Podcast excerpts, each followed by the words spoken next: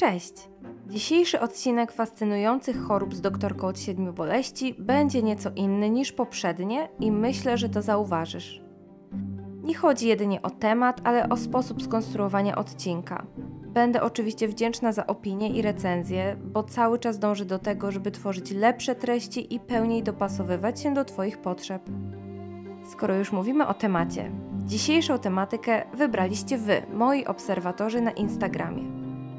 Jeżeli Ty jeszcze mnie nie obserwujesz, gorąco polecam, ale nie dlatego, że chcę mieć więcej lajków, tylko dlatego, że na moim koncie znajdziesz mnóstwo medycznych treści i ciekawostek. Jako mój obserwator zawsze też będziesz mógł, czy będziesz mogła napisać do mnie, zadać pytanie, czy pożartować. Mój profil naprawdę nie jest jednostronny. Długo zastanawiałam się, jak ugryźć temat śmierci. Bardzo nie chciałam, żeby te podcasty były czymś w rodzaju wykładu akademickiego, bo nie o to tu chodzi, żeby Cię zanudzić na, no właśnie, śmierć. Stwierdziłam więc, że zamiast tłumaczyć Ci od razu wszystkie procesy zachodzące po zatrzymaniu akcji serca, powiem o czymś, co w śmierci fascynuje mnie najbardziej. Pod koniec opowiem Ci o jednym ze zmarłych, których pamiętam do dziś z zajęć z medycyny sądowej na studiach. Pamiętam wiele osób tak naprawdę, ich ciała, twarze, obrażenia, historie, a niektóre były naprawdę jedyne w swoim rodzaju. Historia pana, o którym opowiem, jest idealnym przykładem tego, że nigdy nie można dokładnie przewidzieć momentu i przyczyny śmierci. Ale o tym za chwilę. Nie chciałabym też, żeby ten odcinek wzbudził u Ciebie lęk, negatywne emocje, rozdrapał zaleczoną bardziej lub mniej traumę. Dlatego, jeżeli jesteś osobą wyjątkowo wrażliwą w kwestii umierania, proszę Cię, żebyś odpuścił lub odpuściła sobie ten odcinek. Nie tworzę tych treści w celu zdobycia zasięgów za wszelką cenę. Pamiętaj, że Ty jesteś najważniejszą jednostką w Twoim życiu. Żadne posty w social media i żadne podcasty nie powinny wywierać na Ciebie jakiejkolwiek presji. Nie powinny one też sprawiać, że czujesz się źle czy zdołowany, zdołowana. Ale to tak na marginesie. Teraz już przejdźmy do rzeczy.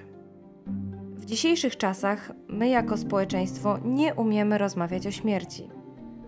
Wszystko, co nas otacza, jest niczym zedytowane w Photoshopie z nałożonym filtrem wygładzającym. Dzisiaj wszyscy powinni być piękni, młodzi i zdrowi, no i uśmiechnięci, bo wiadomo, każdy z nas ma idealne życie i zero problemów, zresztą sam wiesz. Mówiąc poważnie jednak, nie umiemy rozmawiać o śmierci, ponieważ nikt nas tego nie uczy. Nie widzimy śmierci na co dzień, takiej bez cenzury, nie w kinie typu zabili go i uciekł. W przeszłości, kiedy senior w domu wielopokoleniowym odchodził, jego ciało bardzo często zostawało w tym domu na kilka dni, tak żeby rodzina i bliscy mogli się pożegnać. Śmierć była oczywiście ogromnym smutkiem, ale takim naturalnym, czymś oczywistym. Kto z Was może powiedzieć, że w ciągu ostatnich 10 lat widział śmierć? I nie mówię tu do medyków, policjantów, strażaków czy pracowników zakładów pogrzebowych. Bo my jesteśmy takimi szczególnymi grupami zawodowymi, które jednak z tą śmiercią obcują na co dzień. Mówię do Ciebie, mój niemedyczny, niepolicyjny, ani niestrażacki odbiorco. Jeżeli towarzyszyłeś komuś w tych ostatnich chwilach, zastanów się, co czułeś lub co czułaś. Czy to, co się działo, było dla Ciebie oczywiste, zrozumiałe, a może było straszne, ale nie z powodu tego, że był to okropny wypadek czy jakaś inna gwałtowna śmierć, ale dlatego, że było to coś nieznanego. Często, mimo że zdajemy sobie sprawę z tego, że nasi starsi bliscy muszą w końcu odejść, taka jest przecież kolej rzeczy, mimo wszystko odpychamy myśl o tym, jak to będzie wyglądać. Nie chcemy o tym myśleć, bo musielibyśmy zaakceptować też to, że przecież my też w pewnym momencie umrzemy. W filmach, książkach, a nawet w codziennej medycynie śmierć przedstawiona jest jako zdarzenie. Chwila trwająca tyle, co mrugnięcie oka. Cyk i cię nie ma. Był człowiek i nie ma człowieka. Nawet godzinę śmierci zapisujemy co do minuty. Czy jednak z chwilą, w której serce i oddech się zatrzymają i lekarz stwierdza zgon, faktycznie całe ciało już nie żyje? No właśnie nie. O śmierci człowieka decyduje tak naprawdę zatrzymanie funkcji trzech podstawowych układów: krwionośnego na czele z sercem, oddechowego oraz ośrodkowego układu nerwowego. Nieodwracalne uszkodzenie tego ostatniego jest także podstawą do stwierdzenia zgonu u pacjentów z podtrzymywanym sztucznie krążeniem i oddechem. Jest to tak zwana śmierć mózgu i według definicji w takim przypadku mówimy o tak zwanej śmierci osobniczej. Zazwyczaj w, nazwijmy to, normalnych warunkach nie sprawdzamy jednak przecież u każdej osoby oznak śmierci mózgu. A to dlatego, że mózg umiera pierwszy po zatrzymaniu oddechu i krążenia. Żeby tkanka nerwowa obumarła została nieodwracalnie uszkodzona, wystarczy kilka minut. W tym miejscu wtrącę to, co wielu medyków powtarza w kółko. Jak najszybsza pomoc w przypadku zatrzymania akcji serca jest kluczowa właśnie dlatego, że już kilka minut bez dostarczenia tlenu i składników odżywczych do mózgu powoduje jego śmierć. Jeżeli chcemy dać szansę osobie, która nagle doświadczyła zatrzymania akcji serca, musimy jak najszybciej rozpocząć resuscytację krążeniowo-oddechową. Czyli po pierwsze masaż serca, a po drugie, jeżeli to tylko możliwe, użyć AED. Oddechy ratunkowe są obecnie opcjonalne, ale wiadomo, jeżeli umiesz je zrobić, to fajnie by było, szczególnie w przypadku dłuższego oczekiwania na karetkę pogotowia. Te wszystkie informacje znajdziesz jednak na szkoleniach z pierwszej pomocy, a także w mediach społecznościowych, na przykład na wielu profilach ratowników medycznych. Także tą kwestię zostawiamy. Wróćmy do naszego zatrzymania akcji serca i oddechu. Załóżmy, że nie udało się zresuscytować pacjenta, albo akurat nikogo nie było wokół. Wystąpiła tak zwana śmierć kliniczna. Pacjent nie oddycha, jego serce nie bije, nie ma żadnych oznak życia.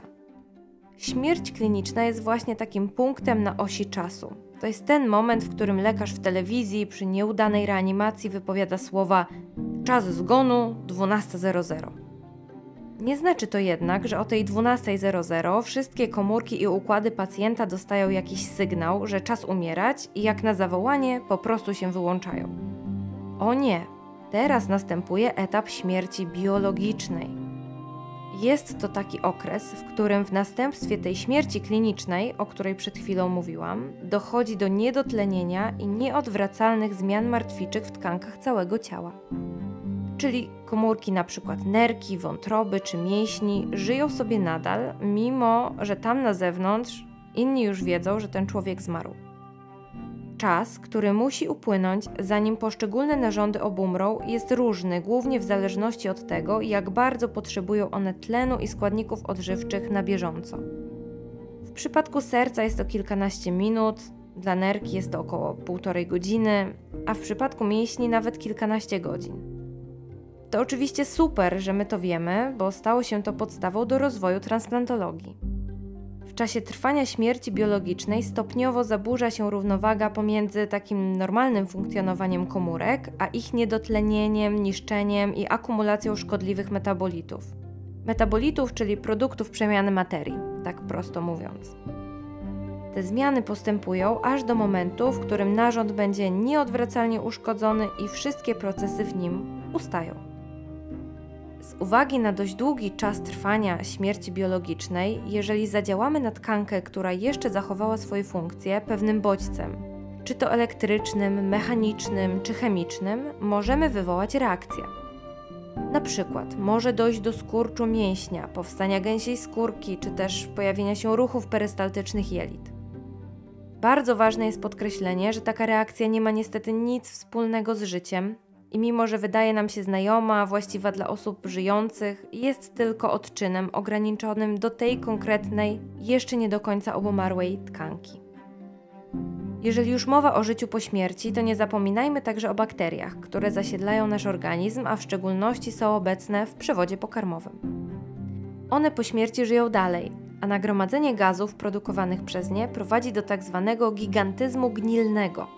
Jeżeli nie jesteś wrażliwy lub nie jesteś wrażliwa, to możesz sobie poszukać tego hasła w wyszukiwarce internetowej, tylko ostrzegam, nie przy dzieciach.